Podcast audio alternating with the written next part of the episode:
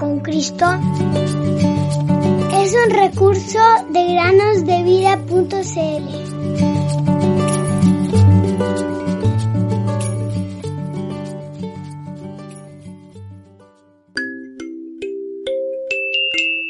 Y dará a luz un hijo y llamarás su nombre Jesús, porque él salvará a su pueblo de sus pecados. Mateo 1:21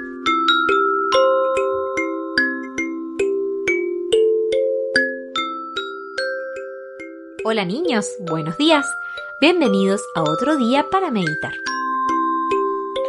Probablemente muchos de nuestros oyentes conocen bien la historia de Moisés. Moisés nació en Egipto y fue escondido por sus padres, pues Faraón había dado la orden de que todo niño hebreo que nacía debía morir. Pero Moisés halló gracia a los ojos de Dios. La mano de Dios lo llevó a la casa del mismo faraón y creció como hijo de la hija del mismo faraón. Allí fue educado por cuarenta años en toda la sabiduría de los egipcios. Hechos 7:22. Y se convirtió en un hombre poderoso en palabras y en hechos. Pero Moisés no se olvidó de su familia hebrea y de los sufrimientos de su pueblo. De hecho, él rehusó ser llamado hijo de la hija de Faraón, escogiendo más bien ser maltratado con el pueblo de Dios. Esto lo leemos en Hebreos capítulo 11, versículos 24 y 25.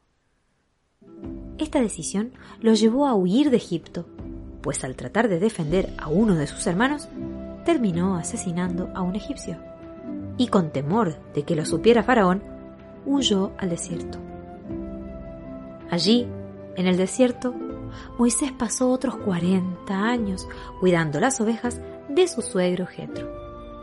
Este trabajo era algo abominable para los egipcios. Génesis 46:34. Por 40 años, Moisés permaneció fuera del foco de atención al que estuvo sujeto mientras estuvo en la corte egipcia. Tanto fue así que Moisés ya no se consideraba un hombre poderoso en palabras y en hechos, pues cuando Dios lo llamó para que fuera el libertador del pueblo, él mismo respondió, ¿Quién soy yo para ir a Faraón y sacar a los israelitas de Egipto? Éxodo 3:11. Dios entonces le dijo que su presencia estaría con él, pero Moisés propuso otro obstáculo. ¿Y si no me creen ni escuchan mi voz? Porque quizá digan, no se te ha aparecido el Señor. Éxodo 4.1. Ay, pobre Moisés. Se había olvidado tanto de sí mismo que también se había olvidado del carácter de su Dios, quien le prometió hacer cosas grandiosas a favor del pueblo. Ante esta última duda, Dios le preguntó, ¿qué es eso que tienes en la mano? Una vara, respondió Moisés. Échala en tierra, le dijo el Señor. Y él la echó en tierra y se convirtió en una serpiente. Moisés huyó de ella, pero el Señor dijo a Moisés, extiende tu mano y agárrala por la cola.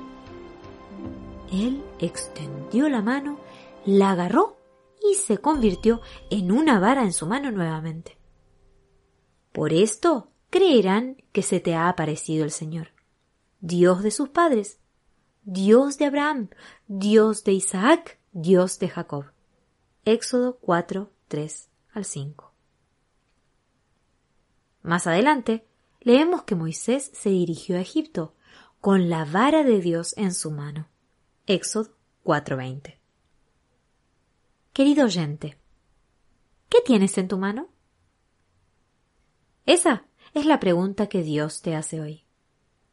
Quizás no crees que seas capaz de hacer grandes cosas para Dios, pero Dios te dice que le entregues lo que tienes a tu alcance. Una palabra, un tratado, un cántico, una alabanza, una oración.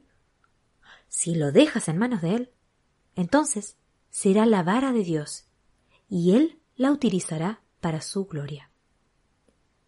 No pienses en grandes cosas, piensa en lo que puedes hacer según tu edad y estatura y ofrécelo a Dios y Dios obrará.